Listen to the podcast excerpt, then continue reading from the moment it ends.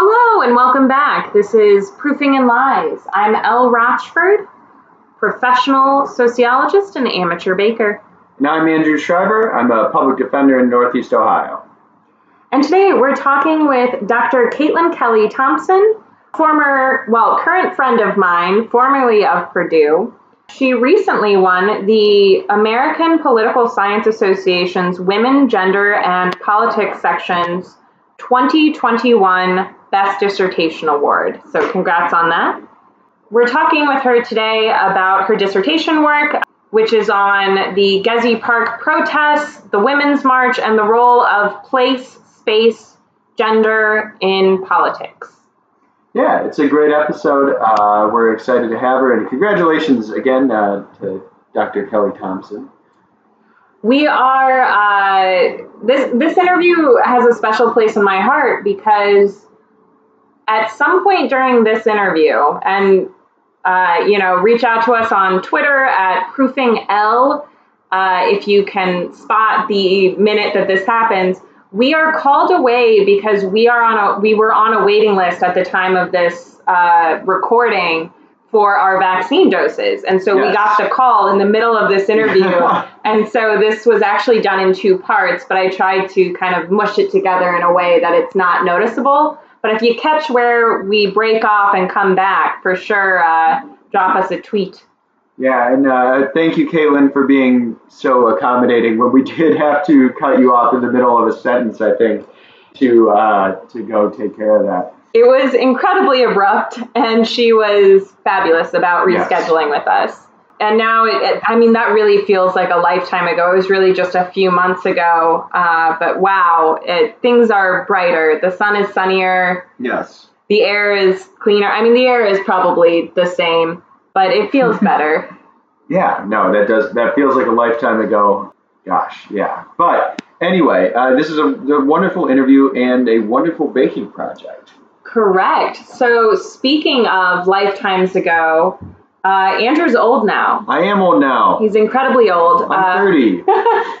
and so, for his 30th birthday, we made a special birthday cake, uh, which is he doesn't like cake, uh, traditional cakes. I don't dislike it, but it's not my favorite. I like a cheesecake, mm. I like a tiramisu. And so, I decided to combine these two things to make a tiramisu cheesecake. Um, so at this point, I've made a few cheesecakes, and I will say the recipe I used, I'm not going to share because I didn't think it was very helpful.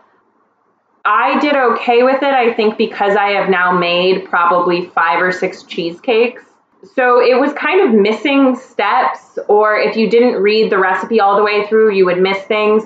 It, it did the thing where it would list all the ingredients, tell you to add, you know, the mascarpone, and then at the very end it said, and now the quarter cup of mascarpone you reserved, but nowhere in the recipe does it actually tell you to do that. So I I had some issues with the way the recipe was written, but the tiramisu cheesecake itself turned out way better than I expected. It, it was beautiful. It had like a little bit of a rustic vibe to it. It was it was gorgeous. It tasted really really good. I was uh, I was super thrilled with it. I was very, very happy. It was delicious. And we have some really great pictures of of Andrew blowing out his birthday candles. Uh, it does look like we lit a tiramisu on fire yeah. uh, because of the lighting. So I'll, I'll post those to our Instagram. Be sure you're following us on Instagram at Proofing and Lies. Uh, and Twitter is Proofing capital L. We're not very active on TikTok these days, but we do have one. Yes. Uh, be sure you are liking, subscribing, leaving reviews, sharing with friends. Yeah, we appreciate all that and, and everyone who's done it. And, um, you know, it is my birthday. So for my birthday, please uh, share this podcast with a friend. Yeah, he turned 30. So share this with your 30 closest friends. Right. No, it was a it was a great birthday. It was a great cheesecake this is a great interview. And uh, so, Caitlin Kelly Thompson is someone I met in grad school, and I immediately thought she was the coolest person I've ever seen in real life. Uh, it's a it's a wonderful interview, folks. We really appreciate you listening. We really appreciate Dr. Kelly Thompson and, and her time, uh, especially recording things twice back in, in February and March um, to uh, to make this happen. So Thanks for joining us once again, and, and without further ado, Dr. Caitlin Kelly Thompson. Hello, everybody. Welcome back. Uh, this week, we're very excited to be joined by Dr. Caitlin Kelly Thompson. Uh, she is a lecturer at Tufts University. Uh, how are you doing today, Caitlin? I'm doing good. How are you guys? Good, good. good. Good. Um, so I'm excited to talk to you. Uh, so we uh, overlapped a little bit at Purdue. Um, I took some political science classes, uh, and I think you took some sociology classes. Yeah, yeah, I definitely took a couple in sociology. I think with Rachel and Jean. So we are here to talk about some of your your work on place and protest and local politics. So I think just to get started, what are local politics and what do you mean by place? So maybe start broad, yeah. Okay. So um, when I'm thinking about local politics, I'm mostly thinking about what we'd call like municipal or urban politics. Um, so a lot about, at least in my dissertation, I'm really focused on city councils and mayoral elections. So kind of one thing in political science is there's almost always a local election going on. So there's a lot of data that hasn't really been explored and a lot of phenomenon that haven't really been explored when we're thinking about local politics but local politics is kind of this rich space where there's so much variation between cities um, and when i'm thinking about cities i'm also not really like creating like a cutoff between like big cities and small, you know, towns and municipalities. And at least in my dissertation, I'm most interested in the question of uh, when do women get elected to local office? Um, so we're really thinking about, you know, when are women elected to city council and when are, when are women elected to mayoral office?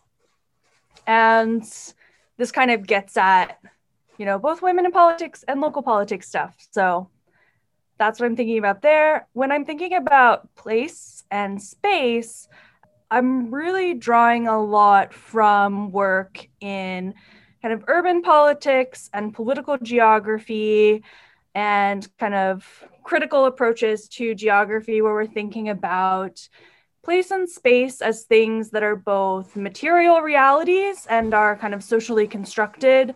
So when you're thinking about the material world, it's designed in a way that kind of reflects what we value socially. And this kind of reinforces, um, you know, what is valued socially. And so it kind of creates this nice, uh, what Henri Lefebvre calls like the social spatial dialectic. So um, getting a little bit Marxist here, but right, like the way space, the material space kind of influences how we understand social reality. And for me, some of the like really easy ways to get at this actually practically is think about things like, right, like streets, uh, whose whose mobility is valued by the way we design our streets and our cities we really value the movement of cars over the movement of bicycles or human beings who are pedestrians or human beings who are using public transit. And this really says something about who we value and why. Um, and so that's like a nice practical, grounded example of that. But when I'm thinking about this in my dissertation, I'm more thinking about some of the gendered aspects of space. So, and I think many women um, and kind of people who don't necessarily fit into like neat and tidy gender categories would agree with this where kind of when you're out in the world in public space there are certain expectations about how you should behave and there are certain ways that you might be punished for kind of being outside of those norms. So especially thinking about like gender-based violence on the street. Um, and so i'm thinking a lot about like if public space is kind of this gendered space that supports particular people taking up that space and doesn't support other people taking up that space, what happens, for example, when women kind of claim the public space and say, like, this is ours, we belong here. Um, and so that's kind of where the protest starts to come in because if we're thinking about kind of the material space and the social space reinforcing each other, I think that protest, and this is an argument that I make, is kind of this moment where you can like rupture that and kind of rethink whose space it is and how is social space understood. So I hope that's a good starting point. no, that that makes sense. And I feel like there's for people who don't think about space in in those terms, I think it can be hard for people to think that space is gendered, but it reminds me of a while back, there were photos of this library and people had designed the library so that the floors were were grids or like a grate um, so that you could see up and the idea was that that you would feel like you're in this really light floating place but someone pointed out that people who wear high heels can't use that floor mm-hmm. and that people with vertigo can't utilize that space and that anyone who wears dresses or low cut shirts wouldn't be safe in that space because mm-hmm. you can mm-hmm. look up and down at people without people seeing you. So it was whoever had designed the space hadn't made a space that was usable for people who dress femme. So I think I think that's what immediately came to mind. But thinking about that in terms of protest is really, really interesting. Yeah, and I think there's a lot of really great work, especially in like feminist approaches to architecture and geography that get at like because the people who are designing these buildings are men, sometimes they aren't thinking like, hey, I don't really want someone looking at my skirt.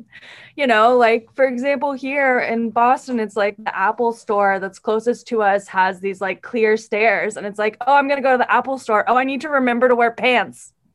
Like that's so absurd. Like, need to remember to wear pants to go get my computer fixed. Who was, what were you thinking? I don't really want people looking up at me even when I'm wearing pants, especially now that boot cuts are back. But yeah, I mean, ugh, yeah. yeah, just like these moments of like, I would like a word with you about. So that's kind of getting at like, we have these assumptions about who is in a space or who is designing it, where we design it not necessarily for women and femmes or anyone. I mean, I think that this also is really important when thinking about like um, also just like physical disability and things like that as well, and ADA, right? Are you making sidewalks big enough that people in wheelchairs can pass each other? Or are you like making sidewalks big enough that someone with a stroller can get through? Like these are like these things that because historically women have not been in these places of doing this we're not paying attention to it. So like kind of this gender there's like a really great like just body of literature and geography and architecture of like feminist intervention saying like we need to think about this um, and how are we designing these spaces? But when it comes to like a little bit what I'm doing is I'm most interested in like the political space and how we understand who can have power and who cannot. And kind of my primary thesis for my dissertation is that protests that kind of critically push back or like critically engage with space and highlight you know these kind of gendered aspects of space or these kinds of at least kind of my main case that I used for developing the theory was actually the Gezi Park protests, where there were a lot of actions by queer and trans activists kind of pushing back against their fellow protesters and saying, like, you are potentially reasserting kind of heteronormative straight understandings of this space and we want to kind of push you to understand like how this space is understood as a trans person or as a queer person and kind of the interesting that thing that came out of that is these new kind of political alliances which i've addressed also and kind of work on active solidarity with like Rachel Einwohner and like that whole giant group. But one of the interesting things that came out of it was for the first time um, a trans woman who's also Kurdish and also a sex worker decided to run for local office.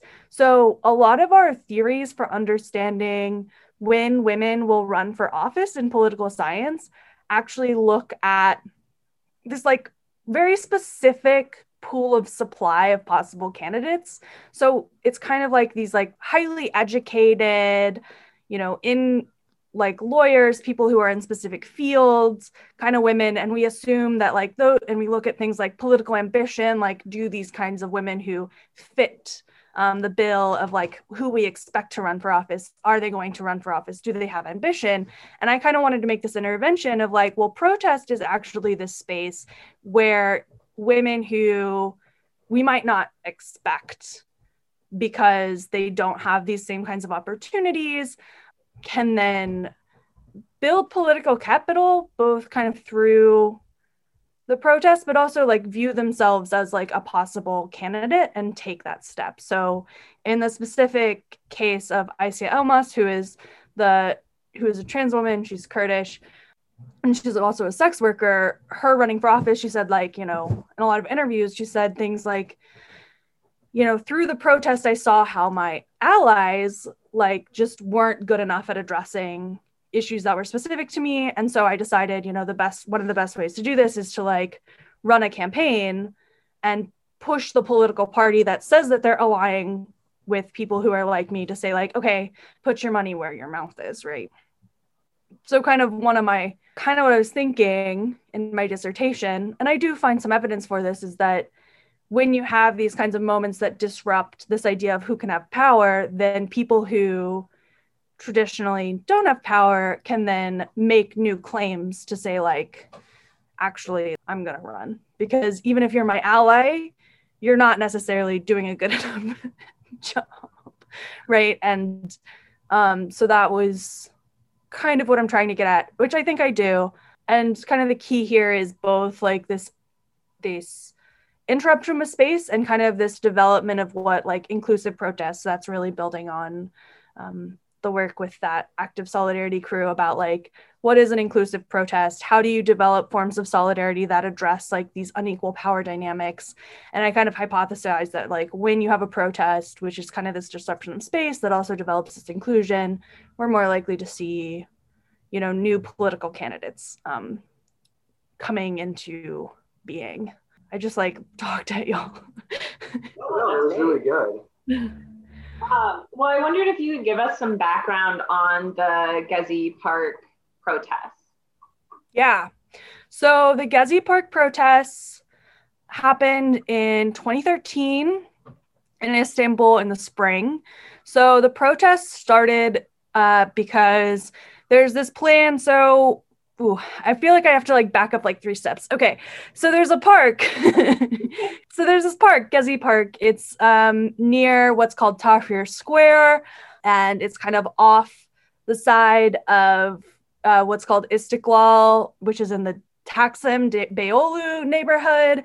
And so, like, kind of start like, so this neighborhood is a space where there's like a lot of the nightlife is, a lot of the queer community is in this space and it's like a highly pedestrianized area and kind of Gezi Park is this like one little piece of green space in this neighborhood. So there's a lot of different reasons why the protest happened. And kind of historically, Tahrir Square is an area where, like, after Galatasaray wins soccer tournament stuff. That's where people celebrate. Um, that's where May Day protests are held every year. Istiklal has historically been where like gay pride and trans pride have been held. So it's kind of this historic space of like that's where you gather. Um, and this has to do a lot with like the history of how Tahrir Square came into being uh, when the Republic was founded. Uh, there's just like, yeah. So Gezi as kind of this like one little piece of green space.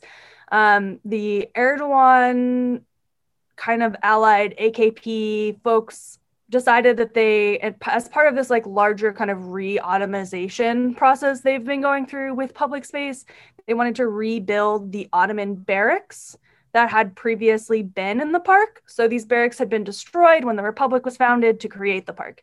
Um, and they kind of wanted to rebuild it. And just like a little bit of background on this re Ottomanization process.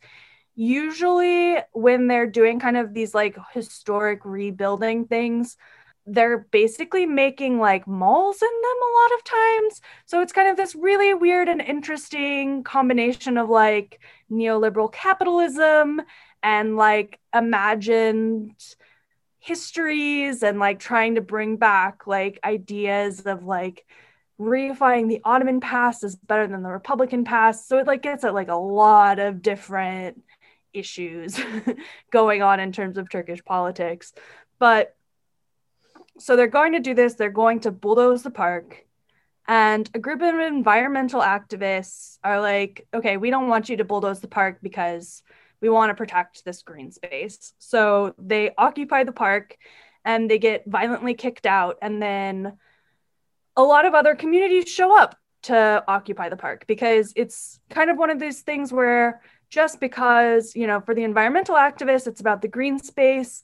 For a lot of the people in the neighborhood, which again, it's like um pretty more on like a more left wing neighborhood in general. Um, for them, it's also important because you know it's also a space where you like have picnics and like hang out with people and it's also um, at some point been at some points been a cruising ground and at some points it's been you know it's also really important to the left-wing community because it's where you hold May Day protests. So, for example, in 2012, when I was living in Istanbul and I went to the May Day protest, right, like one of the best spots to be to be able to actually see the speakers was to kind of try to get to like the highest point. Thinking about the protests that happened in 2013 in Gezi, is like so it starts with this like small group of environmental lists and they're occupying the park because they're trying to prevent basically bulldozers from coming in and getting rid of the trees and then they kind of get violently kicked out and then the next day basically the whole neighborhood shows up and right like as the state tries to get people out more people show up and so one of the really interesting things about gezi in terms of like Turkish politics is that you have this kind of very diverse coalition. So you have like people who are very Turkish nationalist, as well as like Kurdish groups, as well as like LGBT groups, as well as like football fan clubs, and which are traditionally like have some very homophobic chants, etc. And through kind of the process of the protest, you have people kind of building better understandings of each other and this is something that we I like use the Gezi case as a case of what we call active solidarity in that group, where you have kind of this deliberative process where you're dealing with these power differences and you're dealing with these issues, and in the end, you have like a more uh, a better coalition out of it, right? So one of the things you have, for example, is you have like Turkish nationalists being like, wow, I did not I thought I understood like the quote unquote Kurdish problem, but I didn't. And like maybe rethinking their positions there. And you also have, you know, very like secular Turks as well as like very religious Turks um, together, kind of. In one case, they had like a, a breaking of fast and because it's also like around the time of Ramadan, like you know, layers of things happening,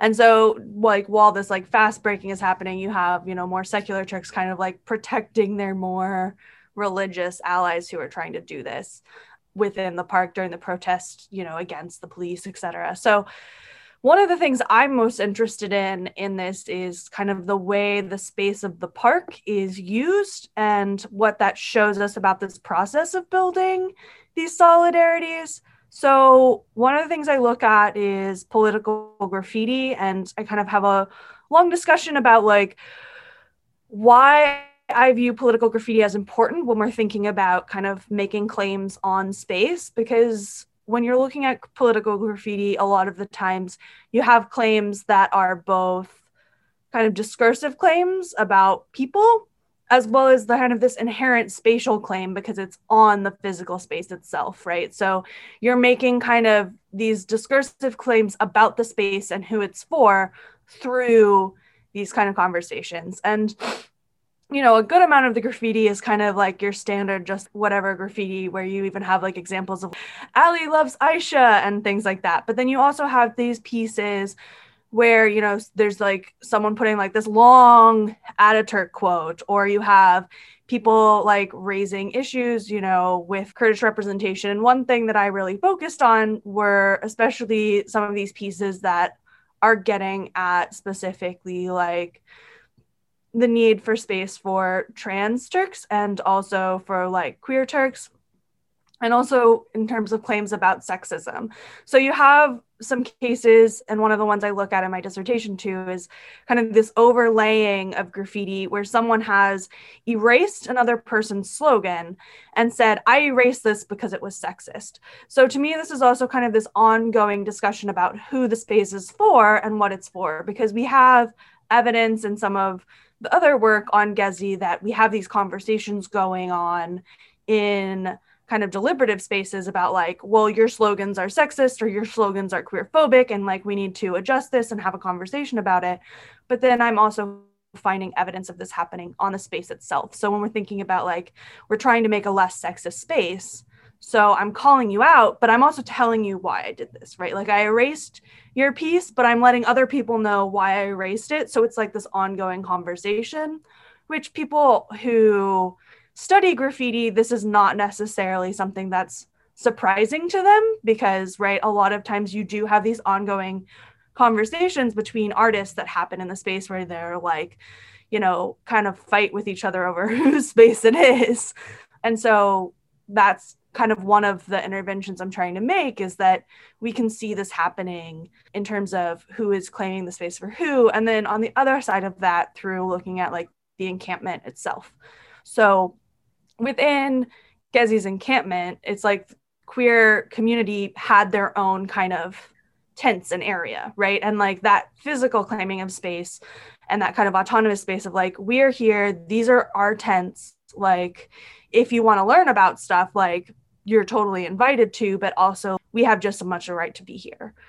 Um, so kind of getting from that to like running for office, I looked a lot at these interviews, um, as well as a documentary that Aisha Elmas did about her campaign, where she's talking about one of the things that she goes back to is kind of this experience of being in the park and the experience of and some of her colleagues as well saying like one of the experiences we had in the park is that before Gezi, you know, a lot of cis Turks would not recognize us, like would not talk to us, would not sit next to us in a restaurant.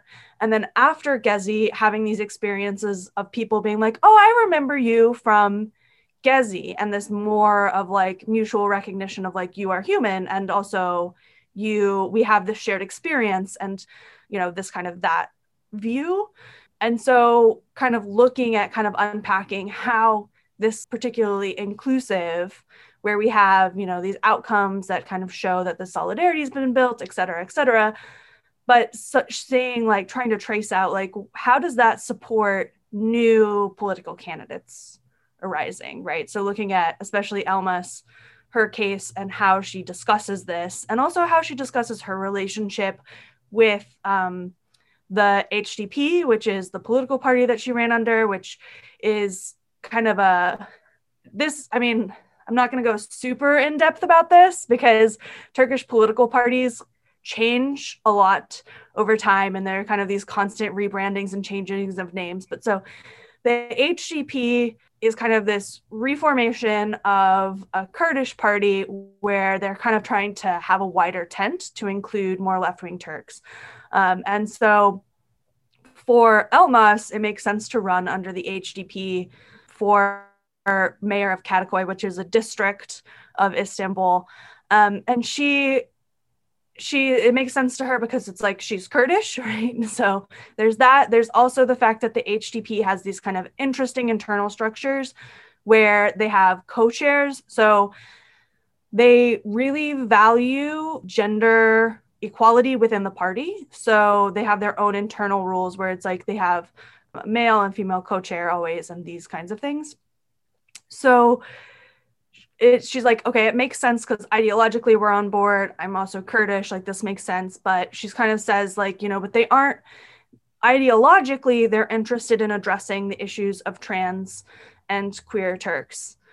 However, they're not necessarily doing a great job of it because you need more in order for our issues to be on the agenda, you need to actually be there, which is, of course, this like very if you are in political science, like a very like descriptive representation, Mansbridge claim about like why are descriptive representatives necessary? Um, and so I just in my dissertation, I was kind of trying to pull like, okay, so we go from protest to running for office. Why might these linkages be happening?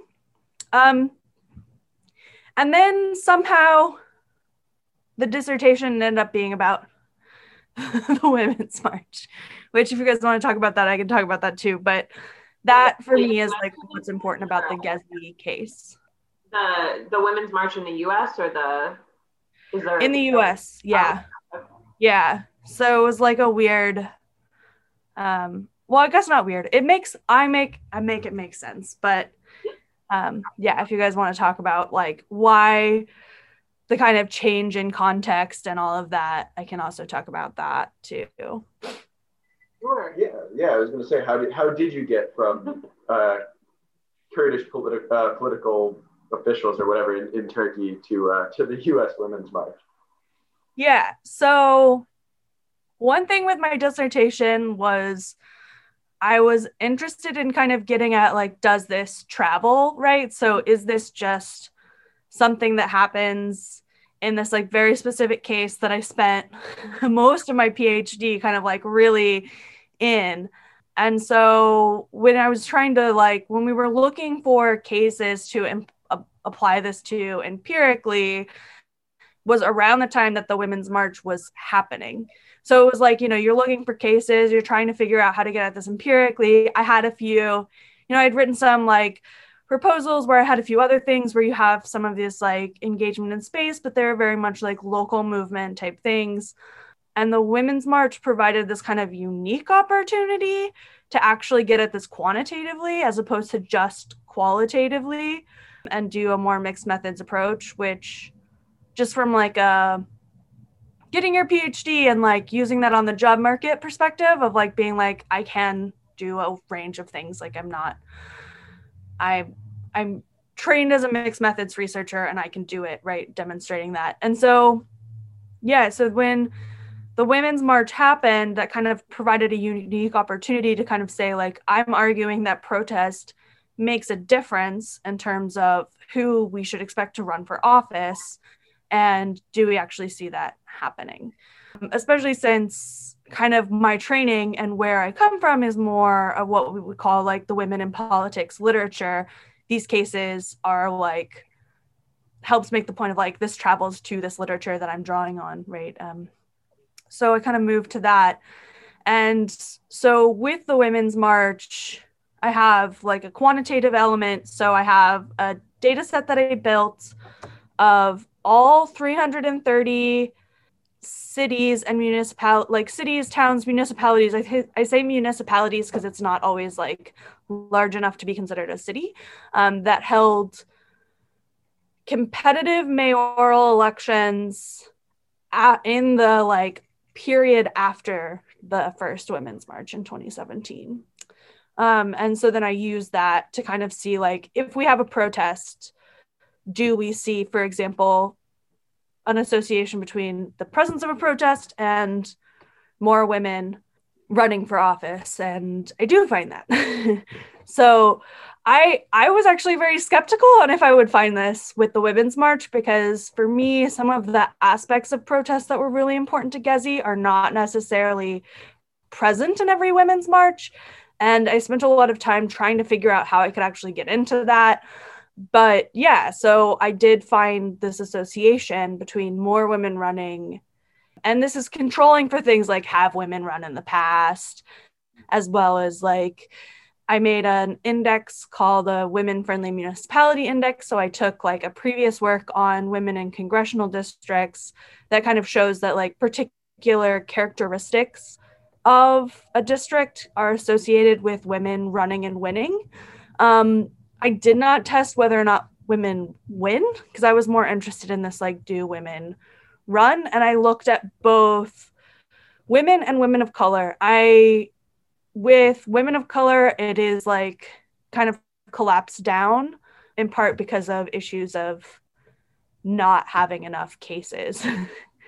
which I think is a whole other like discussion of like problems right. when we're talking about this. And then also in terms of women of color, I find some differences in terms of what we might expect. And so, kind of in terms of future work, one thing I'm thinking about is like, I mean, I think that we would expect to have more Black women running for office in cities where we've also had Black Lives Matter protests, right? So, like, getting at some of these like other things that are important because the Women's March, as we know, has been critiqued a lot for being very white um, and then that's what my qualitative kind of portion. So I found this association, which was cool because it was like, okay, yeah, this theory that I developed looking at Gezi does potentially travel. That's cool. But then it was like, okay, so do the same things apply?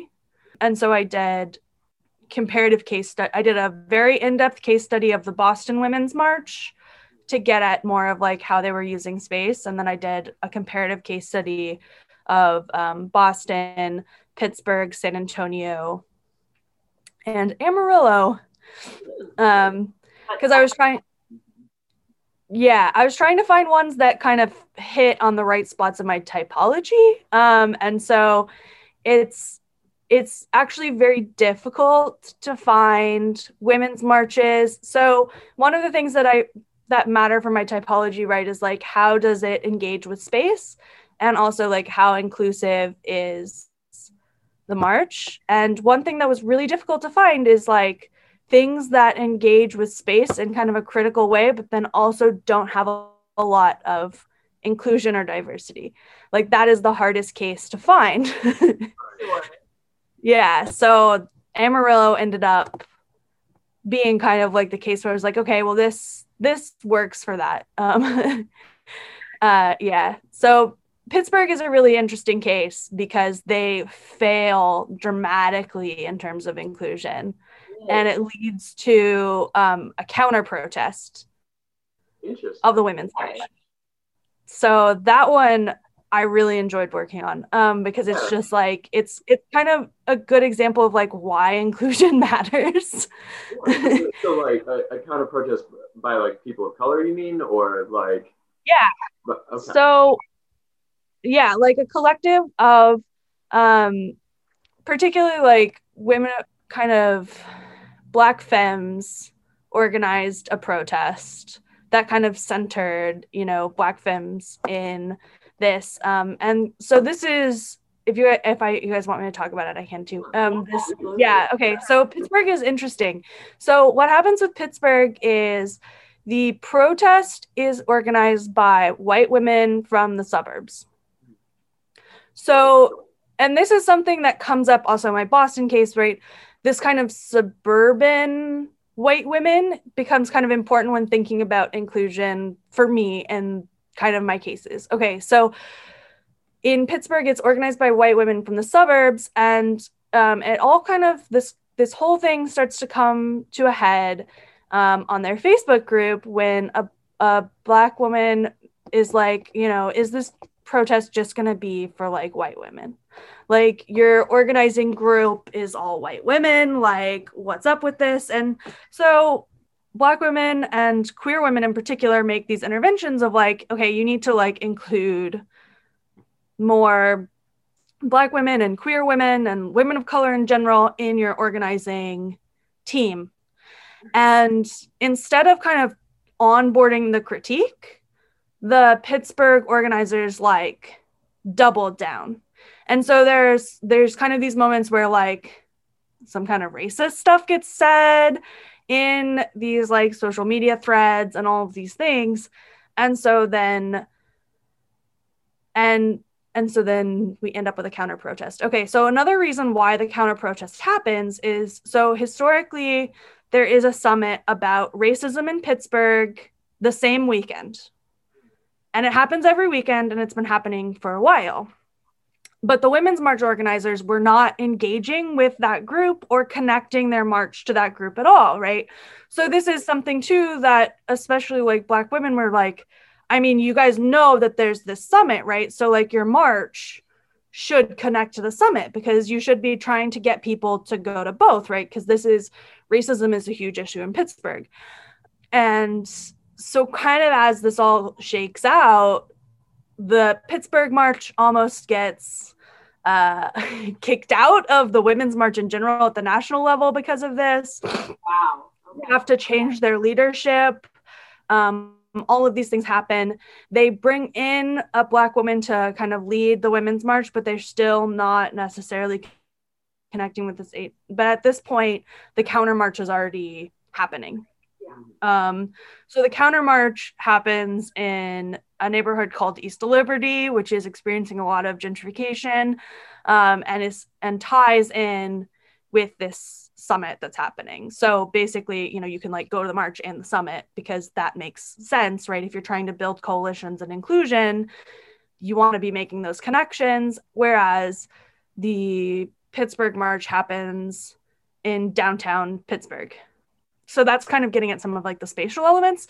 But so the Pittsburgh March is kind of my case of like the Women's March is not really critically engaging with space because they're not thinking like how do i connect to like this summit that's happening in this neighborhood that's experiencing like gentrification and all these things you know where some of the rubber hits the road on these issues um, and instead they're having it downtown on a weekend which like there's not necessarily as much going on downtown on a weekend right. Um, so kind of getting at that stuff. So the pittsburgh march is interesting in that it's a case where it's like they they didn't just fail at building kind of like active solidarity as we might call it in the solidarity group but they like dramatically fail right? And like what are the consequences of this kind of dramatic failure um, is an interesting thing to kind of think about. So yeah. So in terms of like and it, it kind of works out the way i expected to you have a dramatic failure. So that's cool for me. Um right yeah. But yeah i think i think it's a really good case for thinking about specifically right like in and this is something that happens in the boston march as well where the organizing teams for the women's march tend to be like not in all cases but in a lot of cases they tend to be these like suburban white women. Um, and when we're thinking about kind of spatial politics in the united states um, it's really important to think about like okay the suburbs these days are not as white as uh, we they used to be but there are still suburbs that we could consider what's called like white protected suburbs. So these are suburbs that have historically tried to maintain um, their whiteness. And so one interesting thing with the boston case is that like the first meeting about the march actually happens in a suburb that has historically been white protected. So and this is where I get to get into like some of the other stuff that I really love, which is like these fights about, for example, public transit.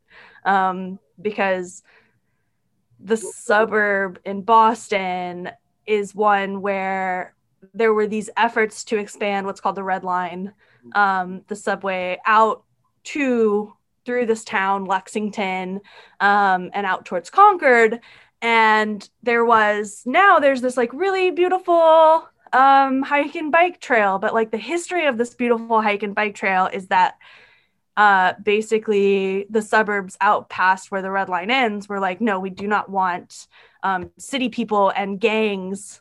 You know if we have this if we have the subway come out we're going to have these roving gangs and it's going to destroy destroy the neighborhood character and all of these other things right? And it's I mean, in terms of when you look at the differences in like medium income between Lexington and Boston, it's very clear that it's still a very wealthy neighborhood. It's increasingly, it's like had increasing amounts of um, increases in terms of the Asian population, but in terms of the Black population in the neighborhood, even though the Black population has increased, the Black population in schools has not. So there's, you know, some there's definitely some stuff happening in Lexington and that's where the first meeting for the women's march happens in Boston. Um, and it's mostly, you know, one of and this is also, oh man, okay, I'm just going to talk to you. I'm just like going to keep going. So in Boston, you have a group of highly connected women in the suburbs, and they're like very connected to Boston politics, not no, more like uh, Massachusetts Democratic Party politics. These are people who they've been involved in multiple Democratic national conventions. Like they're very, very well connected and savvy and, you know, highly educated, all of these things. Um, and then you have, they're kind of starting to organize a Boston Women's March. And then you have just a woman in Jamaica Plain who, like, after talking to her friends and is like, oh man, I don't really like, I don't think I can afford to, like, go to DC. Like, that seems like a lot of work for us to do. Like, I'm just gonna, like, what if we just organized a women's march? And she does she kind of starts in the way that a lot of women's marches start, right? There's a Facebook page and she talks to the, you know, she goes and gets a permit for a protest, right? And at the same time, there's this very connected group. And so they find out, right, that already has the permit. And so they invite her um, to kind of their first meeting. And one of the most interesting interviews, I, you know, one of some of the interesting things that come up in interviews for people who are not necessarily a part of this well connected group, but they were invited to this meeting? Is they're like, there are these discussions of like, yeah, I found the other person who was like very Boston. And I was like, I don't think I belong here. Mm-hmm. And they were like, I don't think I belong here either. Like, and and these are not necessarily unconnected people either. These are people who maybe have like connections to, for example, our current mayor who's now joined the Biden commission, you know, Biden administration, Marty Walsh and stuff like that. But their their experience of that space, right? Their experience of that meeting is like, am I supposed to be here? You know, I the this like feeling of like class and it's more class because this group is also still more like it's much more white on average, but this kind of feeling of like I went all the way out to this very nice suburb and they're like talking about like how beautiful and nice the house is. and like this is kind of what they're focusing on when they're talking about their experience of this meeting, which is to me, right, thinking about one of the things that the Boston case allowed me to get into more because this is also like where I live. So I was also doing some more participant observation type work is how like the space of the city itself created some of these barriers for developing inclusion within their march. So that's their first meeting. And then they hold a meeting in Jamaica Plain, which is actually the neighborhood where I live. Um, so, just like some reference for people who don't know about Jamaica Plain, like Ayanna Pressley is the representative for Jamaica Plain. It's in terms of that district, it's some of the whiter parts of that district, but it's still pretty mixed in terms of like there's a large um, Latinx community. Um, and so there are a couple of like large public housing in Jamaica Plain. Like it's a pretty mixed neighborhood in terms of income, um, though it is, again, becoming more white and becoming more wealthy because of some gentrification issues, which so thinking about Jamaica Plain, they hold this meeting in Jamaica Plain and they invite a lot of the local organizing community in Boston. A lot of people who went to that meeting thought that was the first meeting. They thought that was the first meeting about organizing the Women's March. So there's this huge disconnect between the organizers of the Women's March and the community that's there for that meeting because the organizers think this is a working meeting of like we're going to onboard you and tell you what to do and the organizing community is like wait but we haven't had all of the conversations that we would normally have in figuring out like what are we doing and why are we doing it? Why do we already have a platform?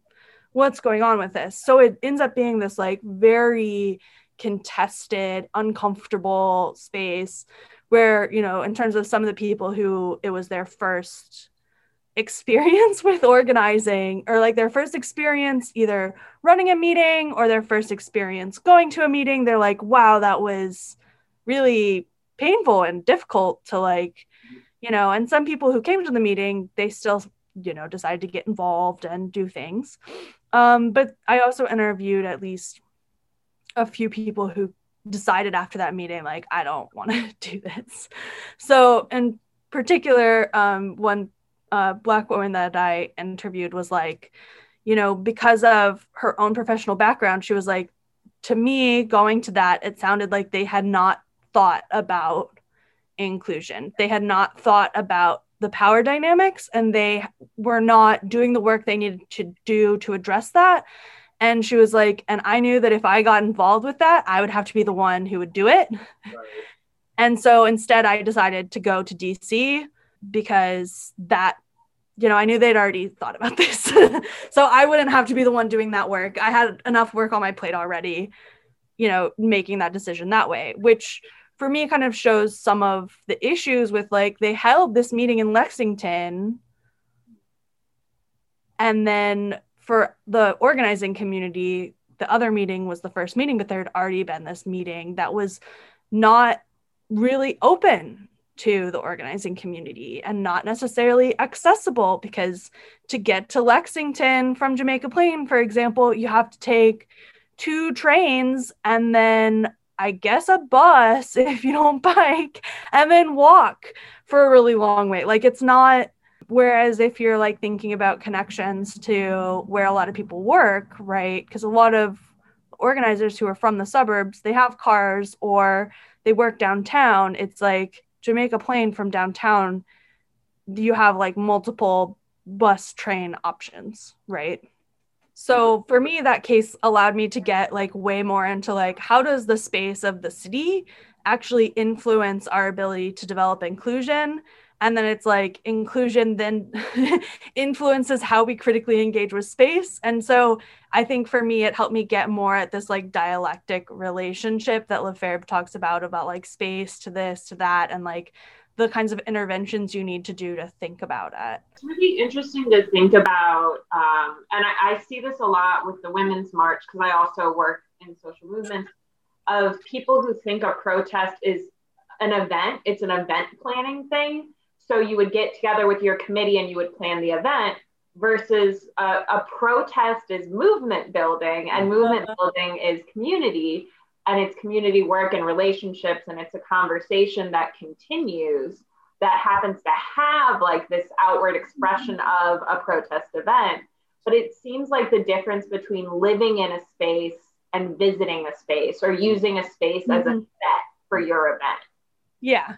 And what's funny is you get it I, it's like i didn't even tell you about like the kind of leadership but the leadership was thinking about this as an event. Mm-hmm. and in some ways the fact that they were thinking about it of an event was actually good for thinking about things like accessibility because they were thinking about things like do we have enough toilets?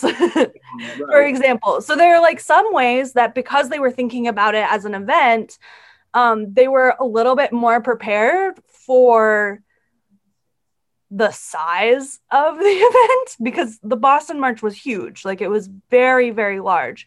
But in some ways, because they were thinking about it as an event, their actual like marching part was a little bit of a mess. You know, like some of these other things. So it's like this interesting case for me of like these different ways of thinking about things, especially because a lot of the organizers, it's like their previous experience is very much like Democratic Party work, which, and they were like, this is my first experience with a protest. And it's like, well, this is your first experience, but you're also the one organizing it. But you weren't pulling in more people who have experience organizing protests. So like what is going on here? And so I I mean and this is not to say like they did a bad job or anything. It's more to like think about these like dynamics and things because they're all like very lovely and excellent people um, and i think that they were doing the best that they could with you know what they had and it's interesting to think about like how that shapes what happens right like you know you're doing the best with what you have but like what does that mean um, for what happens at the end. I mean one thing that was really interesting with the boston march is that they have some of these issues but they also as a unlike the pittsburgh march when these moments happen where there's like these critical junctions where their limitations are like presented to them they approach that as like whoa we did not think about this. What do we need to do? Like how do we need to change what we're doing to make this better to address these issues so for example at the walkthrough for the march itself, the like indigenous community in Boston was like, you are not thinking about this. You are not thinking about us. You are not addressing us. And for some of the organizers, they're like, oh, we didn't even realize there is an indigenous community in Boston, which like again, thinking about like the space of the city, okay, maybe that makes sense with where they are. For me, I literally live like a couple doors down from the uh I can't remember I like I'm like names are bad for me sometimes, but from an organization that specifically addresses the indigenous community, right? So like for me living in Jamaica, like kind of this intersection of Jamaica Plain and Mission Hill, like I walk by that building and like sometimes they're having events where like it spills out onto the sidewalk right? So it's hard to ignore that the indigenous community exists in boston if you actually see that community right? And in terms of like some of the organizers i know in town who i've worked on other stuff you know it's like when columbus day they're like oh yeah they do that every you know like this protest happens every columbus day. Like they know who who to reach out to they know what's going on because if you're working on organizing, you know who your potential allies are, right? Well, that's what I was gonna. So, I, I guess correct me if I'm wrong, but I'm thinking back to what you said about the the protests in Turkey, about how it was, you know, this sort of coming together because a bunch of different groups and different people from all walks of life, so to speak, whatever, all used this park. Mm-hmm. Right? Thinking about that compared to maybe this is you know reductionist whatever, but I'm thinking about that compared to the American experience where most American municipalities are incredibly segregated, mm-hmm. and white neighborhoods and black neighborhoods have different public spaces and different you know uh, touchstones and different sets of things. And I'm thinking there are very few places like Gezi Park in America that that have that inclusive nature. Yeah, I mean, so that was one of the issues, right? With like thinking about can this theory travel? Because like for mm-hmm. me, one of the important things about Gezi is that it has all these like multiple understandings for and different people use it for different reasons, and like it's important to everyone in that in like it's important to people not just to like live in the Beyoğlu neighborhood, but mm-hmm. like so for example, when I was living in Istanbul, I lived like way in the north, like it because the university I was going to was way in the north. And it was like, but we were going there like every weekend because that's where like that's where you went to hang out. Like that that is where people hang out. That's where you go and that's where you know you meet up with your friends who don't necessarily go to this university way in the north etc and again like much more public transit options so it's like not difficult to do. Uh, but so one of the interesting things for me in boston is like in some ways, the Boston Common could be Gezi. Mm-hmm. So when you look at like the history of the Boston Common, which, so, you know, when the Boston Commons created at the very beginning of Boston, you know, it is literally a common grazing ground. And then Boston becomes more urbanized and it's not. And so for a long time, you know, then it was kind of this like playground of the rich for a while before Back Bay, like before Back Bay exists, right? The Boston Common is kind of this playground for the rich. It's like where you go out in your carriage to like show everyone how cool your carriage is and like see and be seen and like stroll with your lady friend or whatever and your chaperones. And then kind of around the time that you that Back Bay starts getting developed, there's a lot of these anxieties about the common because Irish immigrants are like having picnics in the common. And like, that's, you know, we need to make Back Bay so that we can get away from these like immigrants and their picnics. Um, and even today, like, if you go to the common, I mean, there's a mix of people out and about because it is kind of this like, it's easy to get to from a lot of neighborhoods. Um, it's where kind of the hub, I mean, like a lot of the trains come together around that area because all of the trains are built to getting people downtown, right? Um, but it's an area where you'll see a lot of different groups of people from a lot of different social classes. You know, there are people with their dogs, there are tourists, there are people who are unhoused. Like, it's a very like mixed, you know, there are people coming to like go grab I mean, a friend of mine who works at the Boston Athenaeum, like, will go grab lunch at like food trucks in the common, right? Like, this is still kind of this potential space. and that is where you know and historically like protests that mlk led in boston were in the common so and there are all these other like interesting historical protests so for example um, telephone operators back in the day when you know you actually had the switchboard um, there are like these series of telephone operator protests and they would kind of dress up in their fancy clothes and like have like cool girl parties kind of protests in the common um as part of like that. So like there's all these like interest so in some ways the common shares a lot of similar history to gezi over a much longer period of time because gezi comes about in like the 1930s and the common has existed right. since colonialism um, settler colonialism started right so it potentially has this but the way that the pro the protest organizers were thinking about the common was it was like well we considered doing events at fenway but it's not big enough so we did the common because it's what's big enough and it's like that's kind of weird to me like the common is it's not just that it is i mean because it is one of the few spaces that's big enough it's quite large but also like it's interesting to think that you're not like drawing on some of these interesting histories or like or like connecting to some of this um for me but again i'm like super interested in that so i'm like spending a bunch of time being like let's look at the history of the common. Um but yeah so and i mean i think it's it like has this potential as a space as a shared space. But again one thing that i think is and this is like more thinking like future right? One thing that's interesting to think about now is that okay this past summer um, in terms of like black lives matter protests the real center of that has been more franklin park that's what it is. I was like franklin park it's near forest hills. It's like okay so franklin park is this really large park that is kind of between roxbury and jamaica plain. And that is where, like, this summer, when people were holding protests for like Black Lives Matter protests, that was the starting point, was Franklin Park.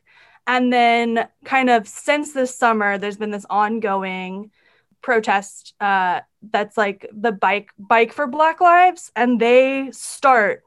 The starting point is always like the same part part of Franklin Park. And so like it's a bike ride, so they go all over Boston, um, and they do they do kind of different routes every time, but it's always starting in Franklin Park. So in terms of thinking about this question, like okay, different spaces, like whose spaces, Franklin Park is kind of like maybe a more inclusive space to start if you're like, I want to pick the most inclusive space in Boston, like maybe it's Franklin Park, not necessarily the common, which is interesting, you know. Again, like this is me, like I'm still like spinning, like, what do I do next? kind of thing of like, how do I move this forward? And I think for me, there's like a really interesting comparative case between like the Boston Women's March and the protests that happened this summer, and also especially bike for black lives because they are very conscious about how like who is speaking you know who are they speakers what is going on what is the role of like white people in that space and what do we you know and like there's this ongoing conversation about like you know what does it mean to show up and what does it mean like is this is kind of a learning space and we're going to keep doing this every month and also just like a different for me, again, a different way of thinking about claiming space because it's like they're intersecting kind of this like bikes claiming space. What does it mean to claim space for Black lives? What does that look like? And especially thinking about how, because using bikes means that you can kind of expand that space a lot more geographically. So, you know, some of their rides have gone from like Franklin Park to Cambridge and up and around, like it gives you kind of this interesting idea of like what does it mean to claim space? How and how can you claim space of the entire city over a few months, right? So yeah, I think this question of like can does does the US even have spaces like Gezi is still like one that like I think about all the time. Just because of the way we organize space. We like to to sort it also where it's like you have parks in residential areas and residential areas are separate from where you hang out with people and we're going to use cars to get everywhere. Like and what does that mean in terms of our ability to build inclusive movements? And I think that it means that it's really difficult. well, on, on that note, uh, Dr. Caitlin Kelly Thompson, thank you very much for your time. We appreciate you have uh, we appreciate you coming on yeah. and sharing your time and thoughts with us. Uh, is there anything you'd like to plug, or where can people find you, or you know, find more of your work? I mean, I guess that you can find me at my website. I have a website. I think it's K. It's let me look. It's K Kelly thompson.com. Yeah, we'll attach it to the. Yeah. The... Yeah. And I do have Twitter, but it's not always very professional. Mine is like an even mix between academics and airbud, and I think that's the sweet spot for me. Hmm. Yeah. So like if you want to follow me on Twitter, it's like at Caitlin DKT. Yeah. And so it's you're gonna get a mix of like Boston politics and bikes, and then like sometimes political science. And lately, lots of talking about like teaching, because that's my life. well, thank you so much Thanks. for coming on. Uh,